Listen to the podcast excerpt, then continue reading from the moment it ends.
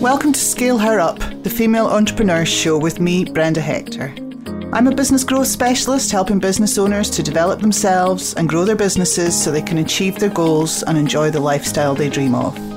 I'm also on a mission to revolutionise the entrepreneurial landscape for women in business. In every podcast episode, I interview someone who has an inspiring story or some great advice for women aiming to start or scale their businesses. If you're new to the show, take a moment to subscribe and please check out the previous ones after listening to this. We've got an awesome community on Facebook. Just search for Scale Her Up and join in. So I'm uh, delighted to have Sierra Stockland with me today, all the way from just outside Nashville.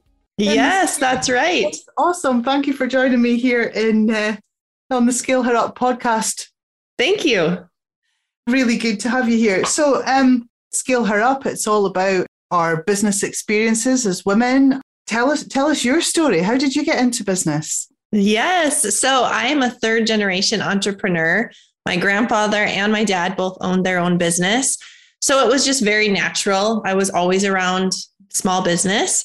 And um, when it came time for college, I just didn't really know how I could fit myself into a traditional box, but I was always thinking of ideas. And so it just naturally came about that I opened my own business. So the first business that I had was a theater company. Um, built that for about 10 years and just worked with students on acting, theater, classical theater. And then when I got a little tired of the nonprofit scene, um, decided my next venture would be retail. And so in 2006, I opened my first retail store and grew it from there. Tell me about this retail store.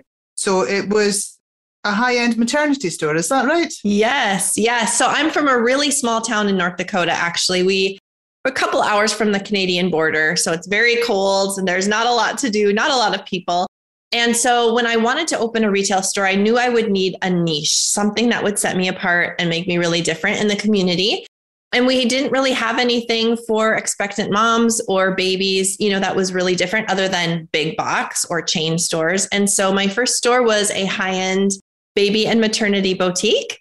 And then um, I had the opportunity about six months later to open a second concept, um, completely different designer outlet boutique and um, sell through some truckloads of overstock product. And so I had two stores at the same time within a year, right next door to each other. So I was busy and I had a two year old and a four year old. So very busy mom. Yes. But I really found that the designer outlet boutique appeal to the masses. So while the high end maternity store was beautiful and it was fun and it was my dream child, the other store made money. And so that was my first lesson as an entrepreneur to not always follow what we want to do, but to listen to the customers when they are telling us what they want with their dollars. And so um, we combined the concepts and then Mode, which was the designer outlet, my second idea, um, that's the one that I built and grew and franchised. That's fantastic because I was about to say so the the maternity clothing was did that come from your own experience and clearly yes. it's because you had two small children at the time. Yeah, so I, I think there'll be a lot of people that are thinking of getting into a business and they see they see a market that they would like to be the customer for. Yes, absolutely. And fascinating that you've your learning was that just because you wanted it, not everybody wanted it. And, and yes. And I would say that's that's a hard one of the hardest lessons for entrepreneurs to really take to heart because we have in our mind what we expect our business to look like, but we have to listen to what our customers want. And sometimes that lines up, but sometimes it doesn't. And it's the business owners who are willing to listen to their customers and pivot and change that thrive and survive. Absolutely. Yeah, market research is uh, is key, isn't it? Yes. so so then you became a franchisor. Yes. Yeah. Which is another mo- business model, which I and I did not realize at the time. But franchising is very difficult. It's very um, cost intensive, um, uses a lot of capital, and um, suddenly I found myself not doing what I loved, which was working with customers and buying product and working in my store. I was managing many franchisees, building out operations manuals, becoming, you know, a director of operations, if you will. So that was an interesting um, period as well. Um, but built it and franchised it, and then um, ran that for about a decade. And as that wound down, um, ended up selling that brand and then went on to build my next concept. So I'm definitely a serial entrepreneur. I don't know if that's good or bad, but I always have ideas. that's fantastic. Um, just maybe just tell me a bit about this selling the the franchised business then. Yeah. Yeah, so um, not how I would have expected my journey to go. Again, another lesson I was learning. So as I built it and franchised it, um, it ended up that some of our franchisees wanted to leave the system and do their own retail concept. And so through a series of events, we ended up winding down the brand. And one of our last remaining franchisees purchased the brand from us and kept that going. So it's still running to this day um, in her community. And so as I sat, sat and just reflected, it was a very difficult time because I had envisioned this, you know, 100 store franchise brand and I had this idea in my mind. And as it wound down and this perceived failure, and how do I, what do I do with that as an entrepreneur? It was very interesting time to just sit and reflect and think what was all of the learning and the experience and the connections? What were they all for? And that's where this new idea was born of let's instead of sitting and wallowing in grief of what I thought would happen and where I ended up, what if instead I took um, my experience and I created something that I really enjoyed doing. And so um, I launched my next concept, which I designed to build and sell. I wanted to build that one and sell it. Did that in about 18 months. And then um, I'm now in my coaching business, and that's where I've settled in for a bit now. you, you mentioned the perceived failure. Yes.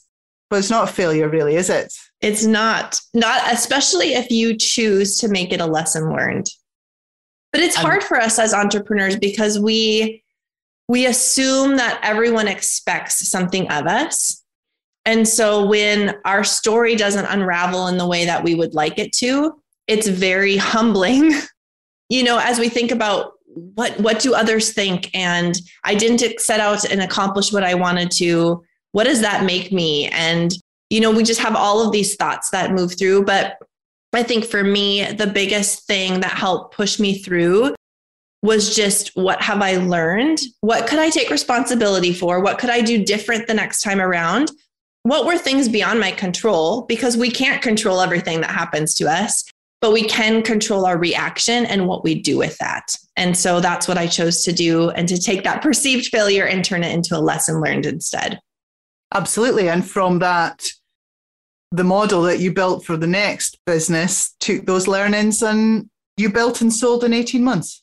Yes, my next concept. Yes. So um, I built a subscription box for boutique owners. So I was becoming, you know, through my journey in um, retail, very familiar with the needs of boutique owners, the needs of the wholesaler, and how could I match together um, and build a product that would take this beautiful wholesale um, sampling and bring that to retailers and match them up, you know, be that matchmaker. And so um, I knew that I didn't want to run that business forever. I just wanted to, I knew there was a problem. I knew I could solve it. So, how can I solve it quickly and then sell it to somebody who can then take and operate it? That's one thing um, that I've really learned over the last 20 years of small business is it's important for us to understand our strengths, what we're really good at, and our weaknesses, what, you know, we're not that great at or what we really don't enjoy. And I love solving problems. I love building and launching businesses. I don't love the day to day operation. And so I knew I needed to build it, sell it, pass it on to someone else that loves the operation side, um, and then move on to my next venture. Well, that's fascinating. And I guess for a lot of people starting up, they don't know that that's the part that they're not going to enjoy because it, it, does it does feel really exciting getting yes. started and building it up and and making your idea a reality. Yes. But yeah, I'm totally with you with the uh, sometimes the the hamster wheel once you get on it, it is not is not the fun part. Yeah. You know, the first lesson I I didn't realize I was learning this lesson, but looking back now, you know, hindsight, I was probably 13, 14, 15, somewhere in there. And I had this little, so I've always had some sort of business, even when I was a child. Um, and so I would knit um, these beautiful little sweaters for, you know, babies or whatever. And so um, I would knit these beautiful items and then I would go out to local boutiques and ask if they would like to purchase them, send them a sample and whatever. And I got an order, my first big order from a store in Beverly Hills, California. And I was so excited. I think she ordered 12 little sweaters. And then I thought, oh, now I have to knit them all, you know? So it was, and I should have learned, but, you know, I was young. But that's when I, I realized that I love the selling, I love the creating. I don't necessarily love all the doing. So, how can I build a business in the future where I can do the selling, the creating, that side of things? And then either hire those operational people or pass it on to someone that would be much more operational than me. Brilliant learning there because there will be the people that do like the doing. Yes. Don't like the selling. Yes. And, you know, we meet in business as business owners, we're probably one or the other. Or yeah. I agree. So, yeah. yeah. Yeah. And I didn't always do a great job of finding those team members that could offset my strengths. You know, realizing that this is what I'm really good at. And so I need to find someone that I can bring in as a team member, you know, as an operational director, as a partner, someone that can offset the strength that is really good at operations or that does really love the integrating or the day to day. So that's a really important lesson for entrepreneurs. We think we have to do it all. And sometimes at the beginning we do, but how quickly can we get to a place where we can bring in people that have much better um, skill sets for certain areas than we do and then hire for that and delegate? What's your lesson in terms of bringing in the right people? How, how do we find how, how can we be sure we got the right people coming in? Yeah that's hard. Um, i think for me it would be slowing down to really identify what i need I tend to move really quickly. So, oh, I like your personality. I'll hire you. But slow down, Sierra, and think about what you really need. And does this person really fit? And then I think when we do hire or bring them in, if we notice that's not a good fit, taking care of that right away. Because that's something else that we do as entrepreneurs. We wait far too long with team members, employees, you know, vendors, suppliers to move them around, to hire, to fire, right? To get rid yeah. of people. We just, we're very optimistic, small business owners. And so we always think we can fix people. So if I just give them more time, they'll change. But a person's personality and their skill set usually is what it is. And so when we identify that something's not working, it's important to fix that right away, not to wait. Yeah, I, I totally agree with you there. Yeah, you're award winning as well. Yeah, what what does that mean to you to um to to be given a small business award? Yeah. You know, I would say this is something I've been working on, celebrating the wins. I don't do a very good job. So when you ask me what it means, that's an interesting question because I feel like you win an award, you get to an achievement, and I just move on. What's the next thing? What's the next thing on my list? Instead of just settling in and I mean asking myself, what does this mean? So it's interesting that you would ask me. I think now looking back, I'm just really proud of the work that I've done as an entrepreneur, even though much of it's been a rocky road. I think it's really neat to be someone who can say, like, I'm living big. What I want to try, I try. What I want to accomplish, I work towards accomplishing um, impacting people, enriching my life, not willing to just settle and sit on the couch, you know, especially when things don't go as planned. It'd be very easy to just withdraw and say, I'm done. Um, so winning awards for me, I think, is just, it needs to be a, ri- reminder to myself that I keep moving forward one step in front of another, keep trying, keep pushing myself and, you know, keep exploring living big and what that looks like to me. Fantastic. Fantastic. So what have been what have been the biggest challenges that you've had to overcome over the years? I would say learning to manage cash, understanding my numbers, understanding that small business isn't just all the fun, pretty things. You have to understand the inner workings of your business. learning to know myself, learning to say, learn to say no, really being comfortable with where I'm weak, um, you know, where I have weaknesses and being honest about that so that I can change and grow and move forward. I think all of those would be probably my biggest challenges and things I'm still working on every day. Mm-hmm. So any any tips for any of the listeners that are so you, you mentioned the the numbers. Yeah. Um, any tips for anyone listening? How you, yes. How you overcome that challenge? Yeah. So I would say with num, you know, when it comes to your numbers, you don't have to be a bookkeeper. You don't have to learn to be an accountant, but the numbers of your business, just a few simple numbers tell the truth of the story of what's going on in your business. And you won't understand why your business is or isn't growing you won't understand why things are or are not working if you don't understand the number side of things. So just being humble enough to say, I don't know, I don't understand, this is overwhelming. Um, and then just, I, I always tell my clients, choose one number and fall in love with it. Just start with one. So whether that be your margin or a sales goal number or your net profit, choose one number. And when I say fall in love with it, I always tell them what I mean by that is learn everything there is to know about that one number. So if you're going to focus on net profit for this year, where does net profit come from? What should my net profit be? What are other industry, you know, similar businesses showing in a net profit? Where how can I benchmark myself? And you just lean into that. And if we choose just one number and focus on that, the others fall in place, but then it's not so overwhelming. Absolutely, because there are a lot of numbers. There are, and it, it can be it, it can be distracting. Focus on yes. the wrong numbers. Who's been who's been your biggest supporter? I, I always think that yeah. we we can't do this on our own. I would say my husband for sure. Um, he's so patient with me. I was we were visiting at some friend's place the other, you know, a few weeks ago, and we we're sitting down with this couple, and the gentleman that we were with and myself, we were just talking about an idea, a business, nothing that I wanted to do or create, just an idea of solving a problem. And when we left, my husband Jim said, Sierra, could you just do one thing at a time? so he's constant. And I said, Well, I'm not going to do anything with this. I'm just thinking. But he's so um, patient with me, knowing that my mind is always working to solve problems and that I always have ideas very patient with me as we have built businesses, as we have lost things because of businesses, as we've built again. Um, and I do try to tell him often that I'm just so thankful for his support and his belief in me. Um, he's never doubted that I would be successful and and that's just that's huge, you know, and he's given me the freedom to say this is who you are and how you're made.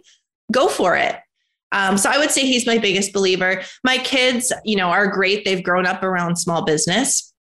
Um, they think I'm a little crazy, but they're always my cheerleaders too. So you're a mompreneur. So that's yes. that's the term, isn't it? You know what? There'll be lots of women thinking of getting into business or thinking of scaling up what they've got already and having to do the juggle. You know, the, right. the look after the you know be a mom and be a business owner.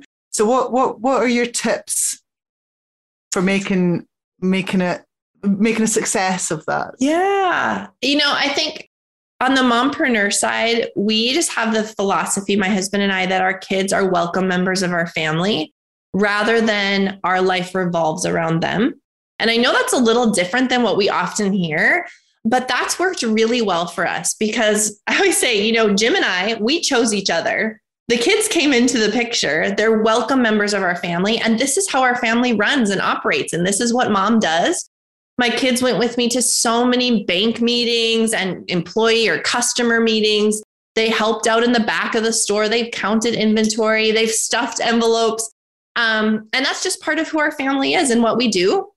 And so I think for moms, um, don't feel bad or guilty about bringing your kids into your business you know, welcome them in, show them the skills, let them learn, let them fail even in your business, let them try things um, because it really does enrich their future life. Even if they never go into business, my kids understand a work ethic. They know what's on the line for small business owners. They appreciate small business because of what they've seen.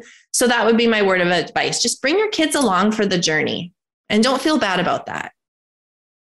That's a really, a really good message, actually. And I, I think maybe over the last year or two years since we've had um, many more people working from home and having to juggle the, the homeschooling and, and all that sort of things, um, you know, the, the presence of kids in business is, they are more present in business. Yes. Probably have been in the past. So yeah, I mean, because not everybody would welcome them. You know, right. did, did you did you come across that? Where um, they never would show it. I mean, I'm sure there was people who thought, "Oh my goodness, this kid is in the meeting," or you know. Um, but I think I just assumed this is just who we are and what we're going to do. And I went in confidently. It's like funny illustration, but it's like wearing a hat. I don't feel like I look good in a hat, you know, and you see these women and they wear hats and it looks so cute. I feel like to look good in a hat, you have to be confident. You put it on and you just start like, this looks great on me, and you go out the door. And if you don't have that confidence, you don't feel like you look good in a hat. And I think the same thing with my kids. This is just who we are, and it's okay. And so just having that confidence, I never even really noticed if people liked or didn't like it because that was just how we did things. And the same with your business. You got to have yeah. the confidence to look good in your business. And yeah. yeah. Oh, I really like that analogy. I'll use that again if that's okay. Absolutely. Go for it. We're in business to make money. What should we concentrate on? Make the most money out of our business. You've had a few different businesses, so you've got a few learnings there for us. Yes. Yeah. You know, I think it goes back to the numbers again. Understanding your margins, understanding where the profit comes from. Um, I'm a profit first certified coach. And so I work with all my clients on profit, the profit first method. So understanding how to manage your cash, pay yourself first. I worked for so many years for free while I was bringing in and paying amazing salaries to a whole team of women. I did not take a steady paycheck. That's ridiculous. I will not do that again. If I cannot get paid, I'm not going to keep hiring and, you know, spending money. And so just learning the nuts and bolts of your business when it comes to the numbers, having those non negotiables that you will pay yourself. And what does that look like? And then what do you need to make in your business so that you can pay yourself? Um, but we have to understand the profits, the margins, and just the flow of how money comes in and out of our business instead of running our business on what happens to be in our checking account that week or that day. Yeah, and it's important, you know, to understand your financials and, and to get that profit and loss and look at the balance sheet. But you have to remember that that's always looking backward, right? So when we look at a financial, we look at a P&L, that's history. We can't change what's on that P&L, but we can take that profit and loss. We can look at the past and then use that to shape the future. Like you said, looking forward, planning, budgeting. What do I what metrics do I need to hit and how am I going to do that? Um, really important in our business that we have to do both of those things. For anyone listening that's not familiar with Profit First, it's, yeah, read the book by Mike Michalowicz. Is that? Yes, yes. Hard last name. Yes. yeah, yeah. Um, just search for it. Profit First. It's an um, an amazing book. We've we've read it in my uh, clients book club. It makes such a difference to your business. What about the scaling and selling? we'll go back to that. If, so, if somebody's of, of that mindset, I want to start something, scale it up, and and and move on, making a profit. What do they need to focus on? First of all, knowing the end, having the end in mind, really important, and even more defined than I want to sell it. Like, what do you want to make? When do you want to sell it? Who's an ideal buyer? Think of those things way ahead of that actually happening because those then become filters for yes and no's along the way. So, as you're building your business and you have an opportunity to bring in a new client, well, would this make sense though to a potential buyer? Or you have an opportunity to bring in a new product line. Will this be good for the sale of my business or not? So, having that end in mind and then using that as a filter to say yes or no as you grow, really important. Um, and then I think, you know, again, the numbers, having really good, clear financials so that when you have a potential buyer and you sit down with them, you can say, Here is the financial set for my business. It's clean, it's clear, it tells you everything you want to know at a glance.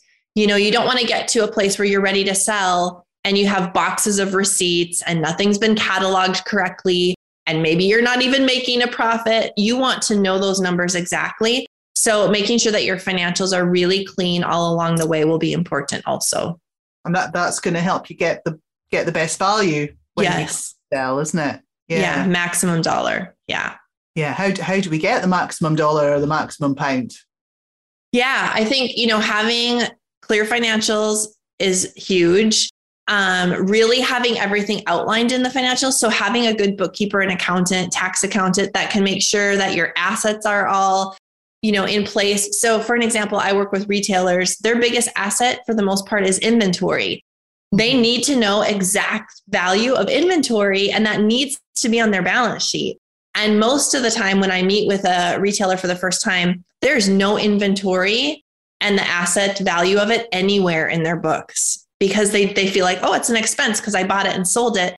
It's not an expense though until you sell it. So it's an asset. And so, what is the value of that inventory at any given time? So, making sure that your assets are all outlined, that will give you maximum dollar. Um, and then just having history so you can show a potential buyer, like, here's where we started, here's the projection of forward growth, here's where we've come those are going to be things that are going to give you that that um, blue sky where you can say here's the potential of the business. You can get value from that potential as well but you have to be able to show the history and the story of your business. That's brilliant. Thank you.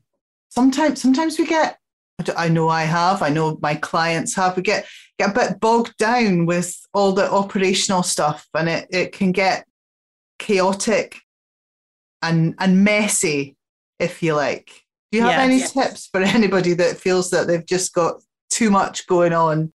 Yes. So, you know, and this kind of goes back to your question of being a mompreneur and wondering, like, you know, if someone's thinking of leaving corporate America and opening their own business, or they're thinking about scaling up um, and going full time finally, um, or this idea of messy and all the things going on. So, one of my biggest tips would be to learn to manage your time well.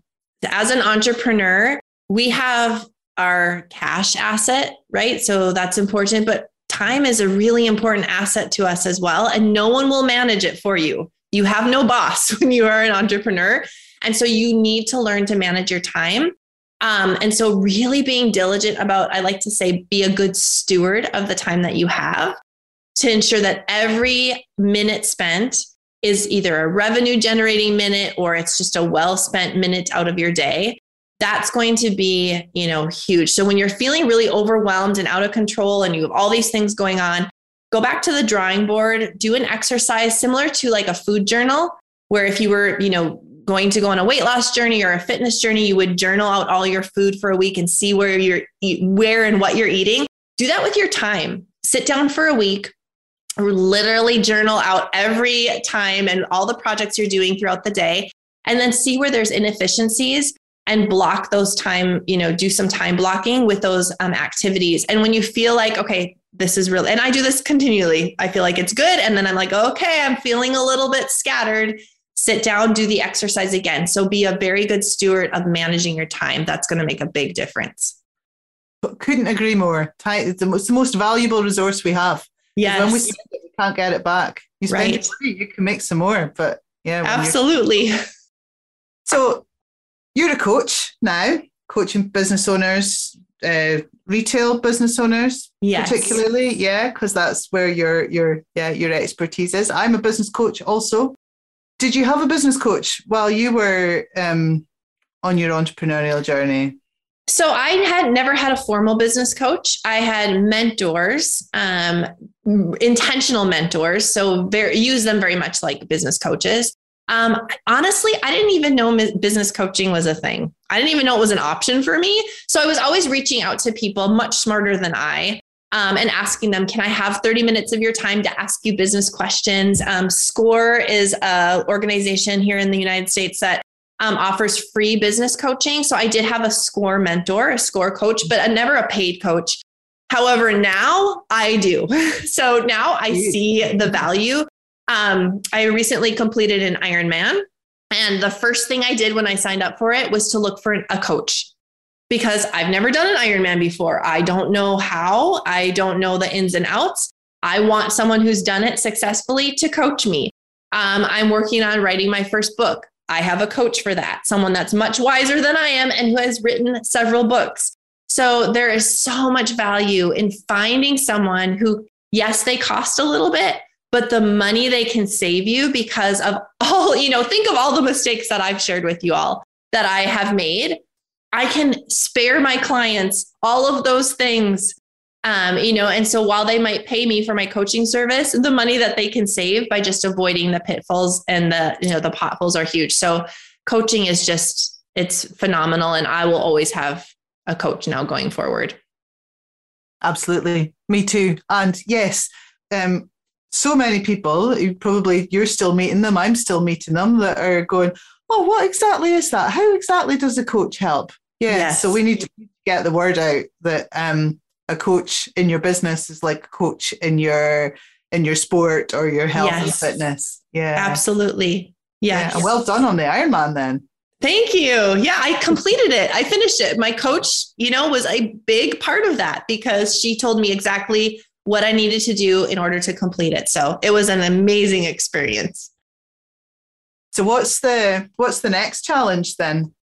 So I'm going to do another Ironman in August. I'll be in Alaska and my goal now is to work on qualifying for Kona. So I have to beat my last time, you know, I can't just let that sit. so the next challenge mm-hmm. is to to do an Ironman again but a little bit faster. And uh, what about business then? What's the next challenge in business? Yeah. So for me right now, I'm really looking at 2022 as a year to just settle in and simplify. So I love what I'm doing right now with my group coaching program. Um, and like I mentioned to you earlier, I tend to always think of ideas and move on to the next thing. And I just want a year of settling in and simplifying what I'm doing and just doing it really, really well. So that's where I'm focused um, for the next year, just building out what I already have and doing an even better job. And then we'll see what happens after that. Awesome. So you scaling up what you're doing? Yes. Yes. Yeah. Absolutely. Yes. Always. That keeps me excited and waking up and ready in the mornings. Awesome. Well, actually, I'd love to talk to you at the end of next year and see see where you are, what you're doing, and and how it's going. Let's do it. Yes, I think that would be wonderful. I'd love to check in. Yeah, love to hear how you're doing. Ciara, thank you. The purpose of Scale Her Up has been sort of to set out some role models so that, you know, you said second, third generation entrepreneurs. Yes, so third, entrepreneurship yeah. something that you've seen. It was a, a route that you was a, an, an option for you, and it, it's not not for many people. It's not it's they, they don't see it. So, you know, we're getting that. We want to make a difference to the numbers. Here in the UK, only one in three entrepreneurs are female, and mm. men are five times more likely than women to scale their business up to over a million pounds in turnover. What do you think we need to do to? I, I see it as a revolution. What do we need to do to change change things up? I think just having more of these conversations.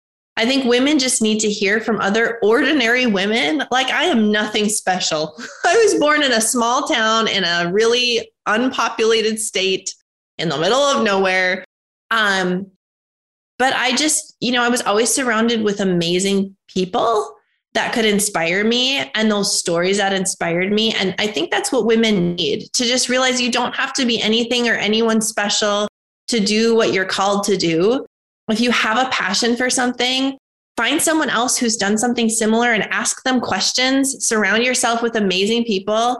Um, and let's just keep spreading the word and telling our stories because it will inspire people who are sitting at home and they're, oh, they're fearful. They don't know like what's going to happen. Does this make sense for me? And you never know if your story is going to inspire that person to say, you know what, today's the day. I'm going to go out and I'm going to try this and I'm going to do it. So let's just keep talking about small business ownership and making it normal. Absolutely. Yeah. Thank you very much. One of my coaches for writing my book um, is Michael Heppell. He's written a number of a number of books, and he always finishes an interview with, "Is there something I should have asked you that I didn't?" Ooh, that's a good one. Um, I would say, ask me if I would do it all over again. Oh, good question. Yes. Yeah. So I asked this when I decided I was going to open my retail store.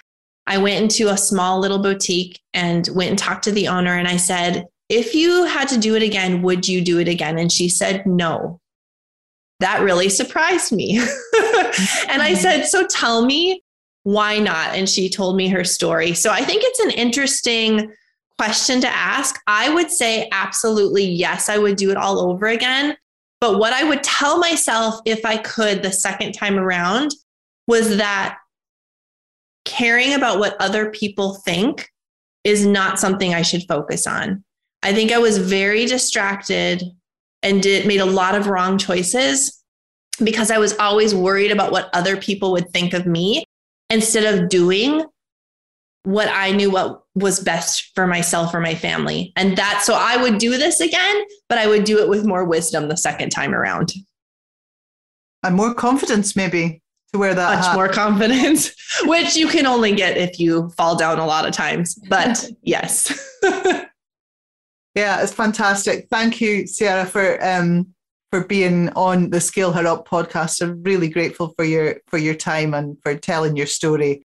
And uh, I'm sure you're inspiring and motivating um, my you. listeners and uh, and your clients and and lots of people over there in the US of A too. Yes, thanks for having me. I so appreciated the conversation. Thanks for listening to Scale Her Up, the Female Entrepreneurs Show. Don't forget to subscribe so you don't miss any future episodes, and please join our Facebook community at Scale Her Up. Please connect with me, Brenda Hector, on social media and drop me a message to let me know you're enjoying the podcasts, or even better, pop a wee review on iTunes. I'm going to finish by reminding you only one in three UK entrepreneurs are female, and men are five times more likely to scale their business to over 1 million in turnover than women.